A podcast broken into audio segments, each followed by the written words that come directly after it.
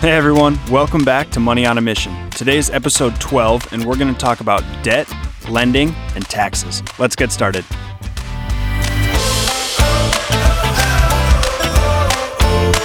With all the challenges money brings, how can we manage our finances in a way that aligns with our values?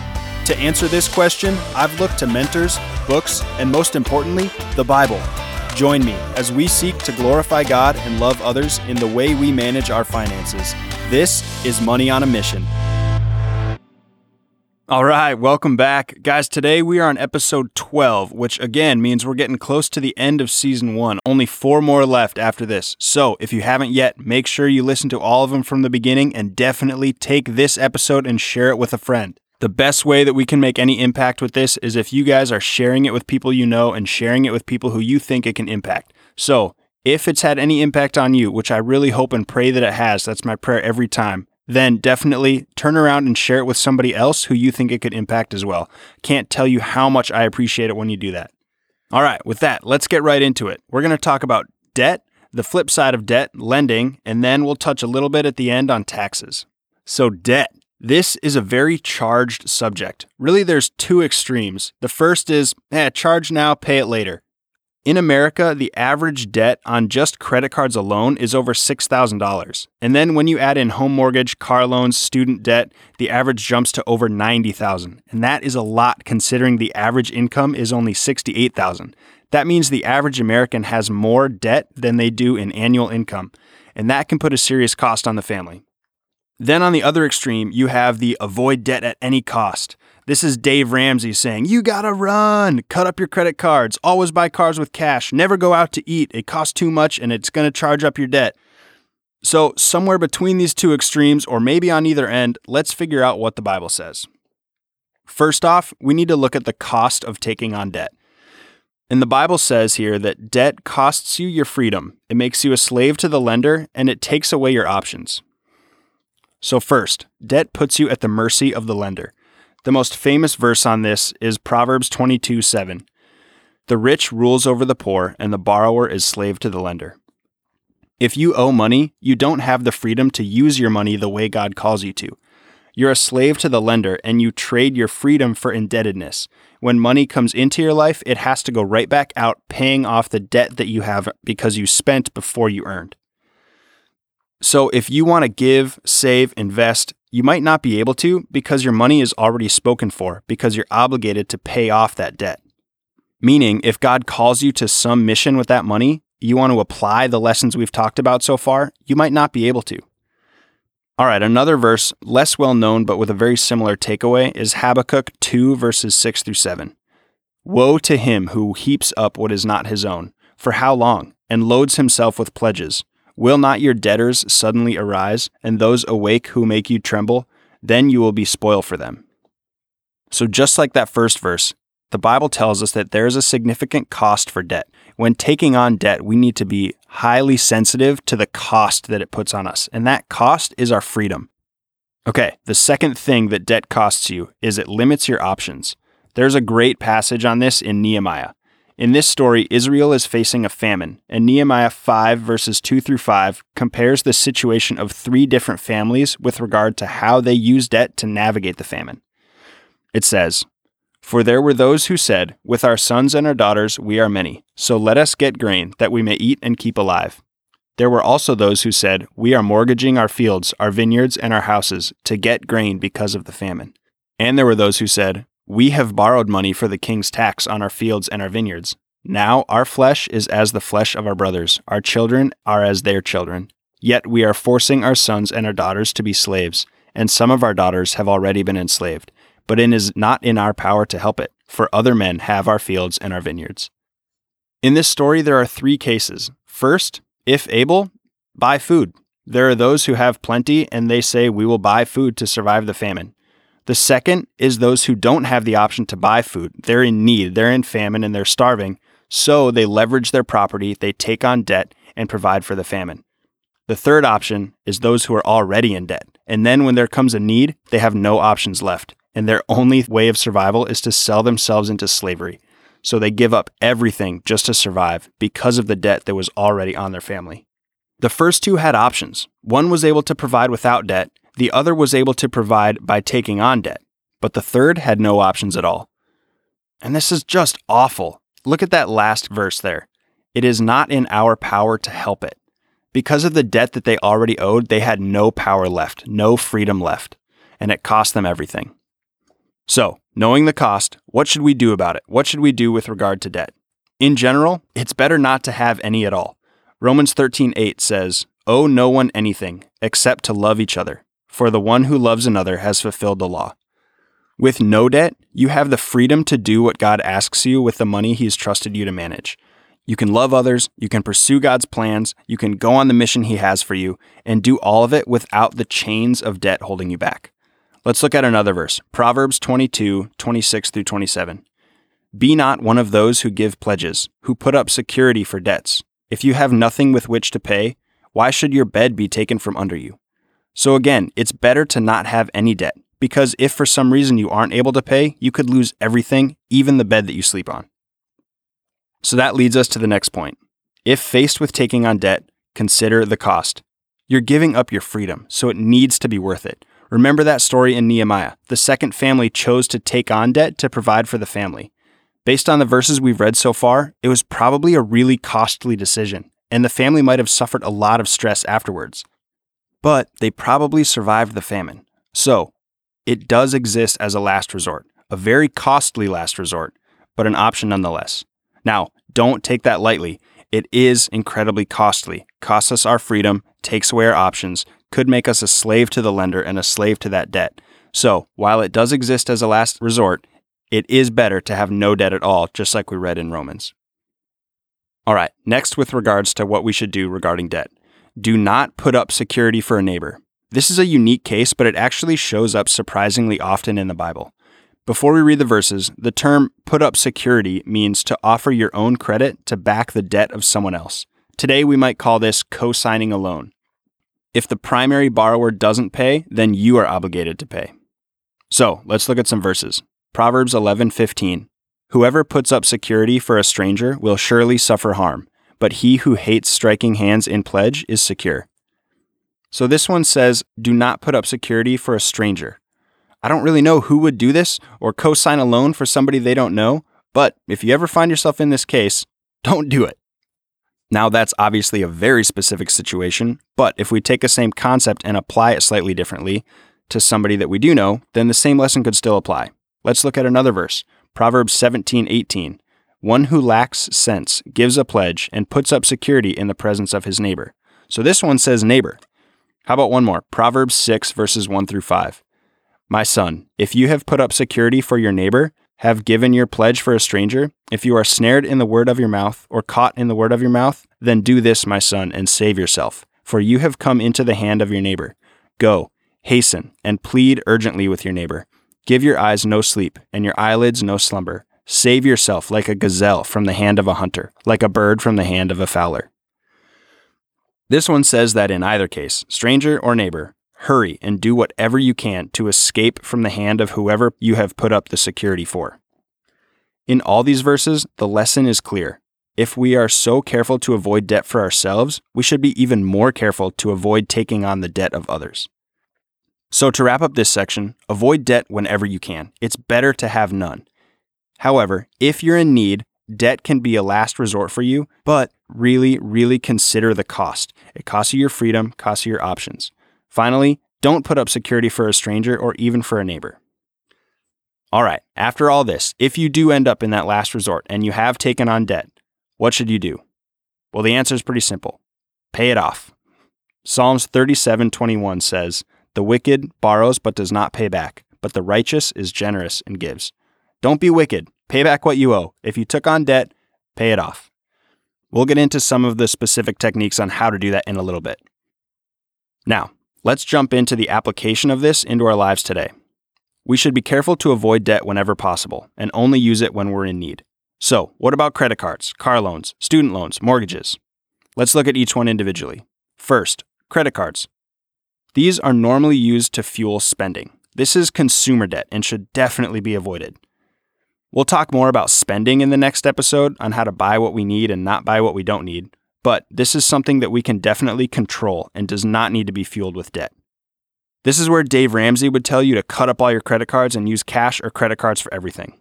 I don't personally do that, but I think it all depends on how well you know yourself. We and my family use credit cards for a number of reasons. It provides a little bit more security in case of fraud or identity theft as opposed to a debit card. It provides coverage and insurance on purchases like rental cars and other things. It builds up credit history, which isn't really important if you don't ever plan on taking on debt, but can come in handy for a few cases where you might, like a home mortgage. And on top of this, we get rewards points and benefits that have helped us pay for travel and other things like that. So that's why we personally use credit cards, but it's a judgment call. We pay ours off every two weeks and have never carried a balance on it. By starting small and learning that we could do that, we've learned that it's a personal decision, and for us, a credit card is fine, but it's not a means of taking on debt. It's just a means of doing our monthly budgeted spending that we pay off every two weeks. However, for some people, credit cards can be a huge temptation. If you don't track your expenses and you tend to spend more than you can afford and just swipe and not think about it, then maybe cut them up. Maybe cash in envelopes is the best thing for you. Learn how to discipline your spending, which again we'll talk about next time, and get rid of those credit cards and that temptation for debt. All right, what about car loans? This is another one that we should avoid if we can. Cars perform a basic function, and don't let that basic function cost you your freedom in the form of debt. As with anything, weigh the costs. Maybe there's a case where it makes sense. If it's an affordable car, that's key. It's an affordable car, one that you could pay off right away if you needed to, but you had other plans for the money while you pay it off over time. You got the right financing. I don't know. I'm not going to speak to every situation. Just make sure that you weigh the cost and try to avoid the debt whenever possible. If you can buy a car with cash, do it. Next, student loans. Education is super important. The Bible tells us to seek wisdom. Remember Proverbs 23 23 buy wisdom, instruction, and understanding. So, education is a great thing and worth spending money on. But colleges are getting more and more expensive. So, is a degree from a specific university worth the years and years of debt payments? Maybe it is, maybe it's not. Especially with trends today towards online education, the value of education never changes, but the value of a degree may have more or less importance depending on what you want to do and how you want to get there. There are still some things where a four year degree from the prestigious university carries a ton of weight. In a lot of situations, though, you can get by just fine and even pursue your dreams better without the debt from that education and get the education somewhere else, maybe a more affordable college or with online classes or some other means. The education is incredibly important, but consider the cost before taking on debt to pay for it. Even if it's kind of become the norm in this country, there are other ways to do it. So, if it makes sense, buy wisdom, buy knowledge, buy education. But if there's a way to do it without debt, look into every means possible before falling back on that last resort. Okay, the last specific application a home mortgage. Like in all cases, avoid debt if you can, weigh the cost if you need it. But houses are one thing that have become so expensive, it's incredibly difficult for people to afford buying a house with cash. Not impossible, definitely preferred, but very difficult. So, a mortgage might fall under a category of taking on the weight of debt to provide for the need. In that case, be practical in the way you approach it. Don't just use a blanket 30 year mortgage to buy something that you shouldn't, that will cripple your monthly cash flow. Buy something that will be affordable to your monthly cash flow and stick within your budget. People have all kinds of references for this. One popular one is the 28% rule. A mortgage should be 28% of your monthly income. I think that's a bit high. We should try to find housing that's less than that, but it depends on where you live, family situation, multiple things. There are definitely places in the country where 28% of your income would put you in a shack. If that's the case, maybe move. I don't know, do what makes sense for you and listen to the Lord and how He leads you to spend your money. But don't just use the mortgage because it exists as a way to buy something you shouldn't afford. As with anything, weigh the costs. Debt can take away your freedom, so don't give it up lightly. All right, whether from any of those examples or something else, what if you have debt? How should we pay it off?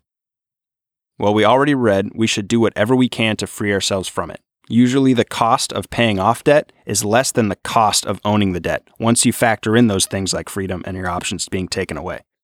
When my wife and I first got married, we bought a car that was way more than we needed and we used a loan to do it. I loved it. That thing was awesome. But when we started to learn more about finances and the cost of the debt, we made the tough decision to sell it and pay off the loan, and then bought a super cheap car using cash. It was a tough decision, but so worth it. The freedom of not having the debt payment and not having the concern of damaging that car that I then didn't own was so worth driving that cheaper, less fancy car. And I'd go back and redo that decision over and over again. So if you can eliminate debt by doing something like that, do it. If not, though, still try to pay it off as soon as you can. Take a look at your budget, find ways to boost your debt payments, and make those payments as big as you can to chip away at that debt little by little. Make every effort to get rid of the debt that is costing you your freedom. But don't forget the first two steps we've already talked about. Continue to give first, continue to save second. Then, third, pay off that debt. There's a famous book called The Richest Man in Babylon by George Clason. It's not the Bible, just a well known source of financial advice. The author is a big advocate of saving. He says, pay yourself first, or commit thy purse to fattening. If in debt, he suggests you live on 70%, save 10%, pay off your debt with 20. I like this technique, but I would add give 10% first. Last episode, we said we should save 20%, but then this technique says if paying off debt, only 10%. Why the difference? Well, remember, these are just techniques. Even the example of Joseph in the Bible saving 20% was an example that worked out well, but not necessarily a directive. Regardless, saving and paying off debt have the same effect on your net worth. One adds to the positive, the other takes away from the negative. So, using some of that 20% for savings to go towards paying off debt is really using it towards the same goal. So, why not use all of your savings to pay off debt? Because savings, just like we talked about last time, keep you prepared in the event of some other need. If you pay off all your debt but don't have any savings and then another need arises, your only option is to go back into debt. With savings ready, you can handle need without taking on new debt to stay on track and paying off that other debt. So still save while you're paying off debt, but use as much as you can to get that debt down to zero. All that to say, this is one good technique when trying to maximize your debt payment. Give 10%, save 10%, pay your debt with 20%. When paid off, continue to give 10%, but then you can up that saving to 20%. And the extra 10% can go into spending as a reward for paying off your debt or whatever else God calls you to use it for. Let's wrap it up on debt. The first thing we need to know is that debt is incredibly costly. It takes away our freedom, it takes away our options. So, when faced with a decision, consider the cost. If you do take on debt as a last resort, definitely pay it off and do so as quickly as you can. Remember that technique that we talked about, but whatever the fit is for you, find it, stick to it, stay disciplined, and get that debt down to zero. All right, let's flip the tables and look at the other side of the coin. If we should avoid debt, then what about the lenders? What about the banks, credit unions, investors, fund managers who issue mortgages, business loans, and personal loans? This is a massive portion of our economy, and there's big business in issuing loans. Basically, one party loans out the money, the lender, and the other party, the debtor, pays it back and adds interest. So the lender makes money from the interest, and the debtor has the money they need for their home, business, investment, or whatever they're taking out that loan for. So it can seem mutually beneficial. But if we should avoid debt, then is what they're doing wrong? Let's look at what the Bible says. Basically, what we're going to find is that lending is fine, but the charging of interest is something that brings up a bit of contention. The bottom line is be careful. Even charging interest is not explicitly prohibited, but there are a few catches that you need to watch out for. Now, let's look at some of those verses. Psalm 15:5 says, "He who does not put out his money at interest and does not take a bribe against the innocent, he who does these things shall never be moved." So basically, if you don't lend out your money at interest, you won't get into any trouble. Leaving us to infer that lending out money at interest can get you in trouble. So, if you do, what are the things to watch out for? It mostly depends on a few characteristics of the debtor. First, if the debtor is poor, we should be careful in charging interest. Exodus 22:25 says, "If you lend money to any of my people with you who is poor, you shall not be like a moneylender to him, and you shall not exact interest from him." So if the loan is something that the debtor needs, then this is an opportunity for charity, not business. Help somebody, loan them what they need, or give, but don't use someone's need and poverty as an opportunity for extortion and profit. Okay, next let's look at Deuteronomy 24 10 through 13. When you make your neighbor a loan of any sort, you shall not go into his house and collect a pledge. You shall stand outside, and the man to whom you make the loan shall bring the pledge out to you. If he is a poor man, then you shall not sleep in his pledge. You shall restore to him the pledge as the sun sets, that he may go to sleep in his cloak and bless you, and it shall be righteous for you before the Lord your God. So if you make a loan, be righteous and loving towards the debtor. Don't go demanding payment, knocking on the door, repossessing his things. Be patient, be kind, and let the debtor make payments as he's able. If a debtor is poor and unable to pay, then forgive him the loan. All right, second, if the debtor is family. Let's look at Deuteronomy 23 19 and 20. You shall not charge interest on loans to your brother, interest on money, interest on food, interest on anything that is lent for interest. You may charge a foreigner interest, but you may not charge your brother interest, that the Lord your God may bless you in all that you undertake in the land that you are entering to take possession of it. This one's pretty straightforward. You may not charge interest on a loan to your brother, but you may charge interest on a loan to a foreigner. Let's look at one more on this Deuteronomy 15 1 through 3. At the end of every seven years, you shall grant a release, and this is the manner of the release. Every creditor shall release what he has lent to his neighbor. He shall not exact it of his neighbor, his brother, because the Lord's release has been proclaimed. Of a foreigner you may exact it, but whatever of yours is with your brother, your hand shall release. The first part of this verse refers to a practice of forgiving debt every seven years, but the key that we're looking at here is in the second part. Do not extract the loan from your neighbor, but you may extract it from a foreigner. So both of these verses tell us that we should not seek profit from a loan made to a brother or a neighbor. So, with all that, that puts two restrictions on the charging of interest. Don't charge interest to the poor, don't charge interest to your brother or neighbor. Now, how you define those things could vary wildly. That's why I said at the beginning just be careful. What about the mortgage that pays for a house that the debtor can't really afford? Is that charging interest to the poor? Or what about the local credit union that gives out loans in a small community? Is that charging interest to your neighbor? I don't know. I really think that's between the lender and God. So if you're in that situation, seek Him out in prayer. Determine if the loans that you're issuing are really blessing the people that you're loaning to, or if it's burdening them. Is the interest really creating a mutually beneficial agreement, or is it putting somebody in bondage? That's something that you just would need to think about carefully and again, seek out in prayer. All right, when things do line up, however, loans and interest can create some great opportunities. Let's say an entrepreneur gets a loan to launch her business that in turn changes lives for the better. It's the interest that entrepreneur pays on the loan that incentivized the lender to support her. Or the family who buys an affordable, appropriate home that then puts a roof over their head. Again, the interest they pay on that incentivized the bank to give the loan, and the loan allowed them to buy that family house. So lending can be a blessing if done properly. As with every step that we've covered, money just needs to be in its proper place, and actions need to be taken in line with the way that God leads you in your spirit. All right, this has been a long one so far, but let's hit one more topic taxes. This should be pretty quick because Jesus' only mention of it is pretty quick. The story is covered in Matthew 22, Mark 12, and Luke 20. I'll read it from Matthew. Here's chapter 22, verses 15 through 22. Then the Pharisees went and plotted how to entangle him in his words. And they sent their disciples to him, along with the Herodians, saying, Teacher, we know that you are true and teach the way of God truthfully, and you do not care about anyone's opinion, for you are not swayed by appearances. Tell us then what you think. Is it lawful to pay taxes to Caesar or not? But Jesus, aware of their malice, said, Why put me to the test, you hypocrites? Show me the coin for the tax. And they brought him a denarius. And Jesus said to them, Whose likeness and inscription is this? They said, Caesar's. Then he said to them, Therefore, render to Caesar the things that are Caesar's, and to God the things that are God's. When they heard this, they marveled, and they left him and went away. For the Pharisees who tried to trap him with this question, this was a big deal. They're going to get him. It's a sticky subject, and they're going to make him slip and say something that could get him in trouble. Jesus almost seems to shrug it off. He says, Yeah, pay your taxes. It's not that big a deal. Render to Caesar what is Caesar's. More importantly, render to God what is God's. He directs it right back to God. It's not about paying taxes or the money.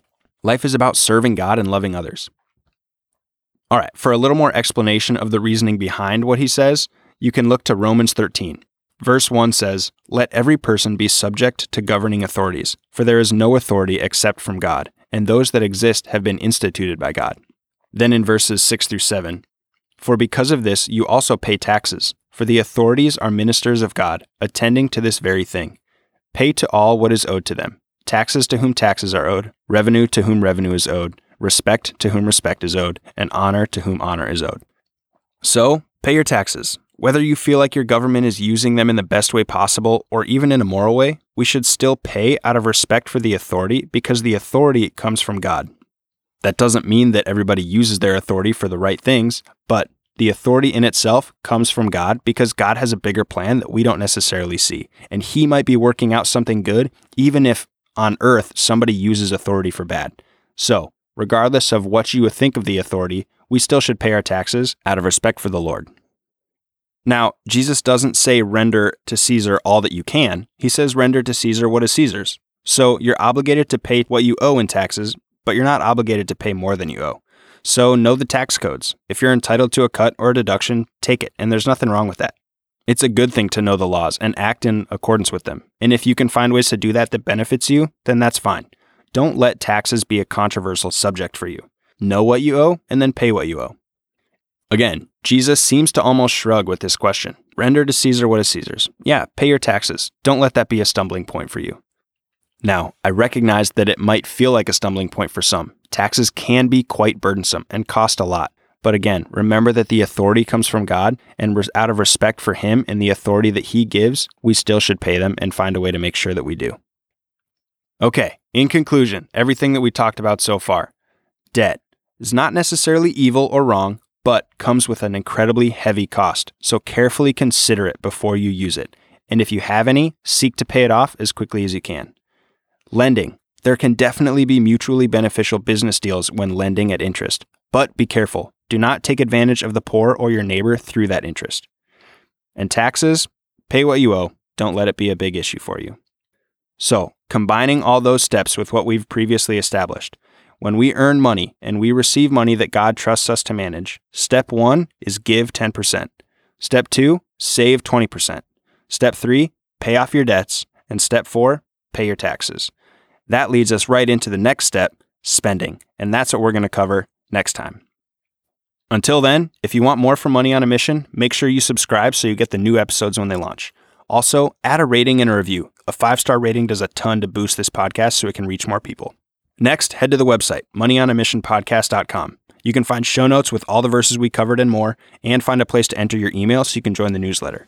Third, I'd love to engage with you on Instagram. My username is Ned Kingman. Like and comment or shoot me a message if you have any questions about things we've covered on the show. Finally, and most importantly, just like I said at the beginning, please share this podcast. The best way for this message to spread is from you sharing it with your friends. Let's work together to make sure we can impact as many people as possible and change the way our generation manages money. I hope and I pray that you've been blessed through this episode, and I can't wait to see you next time.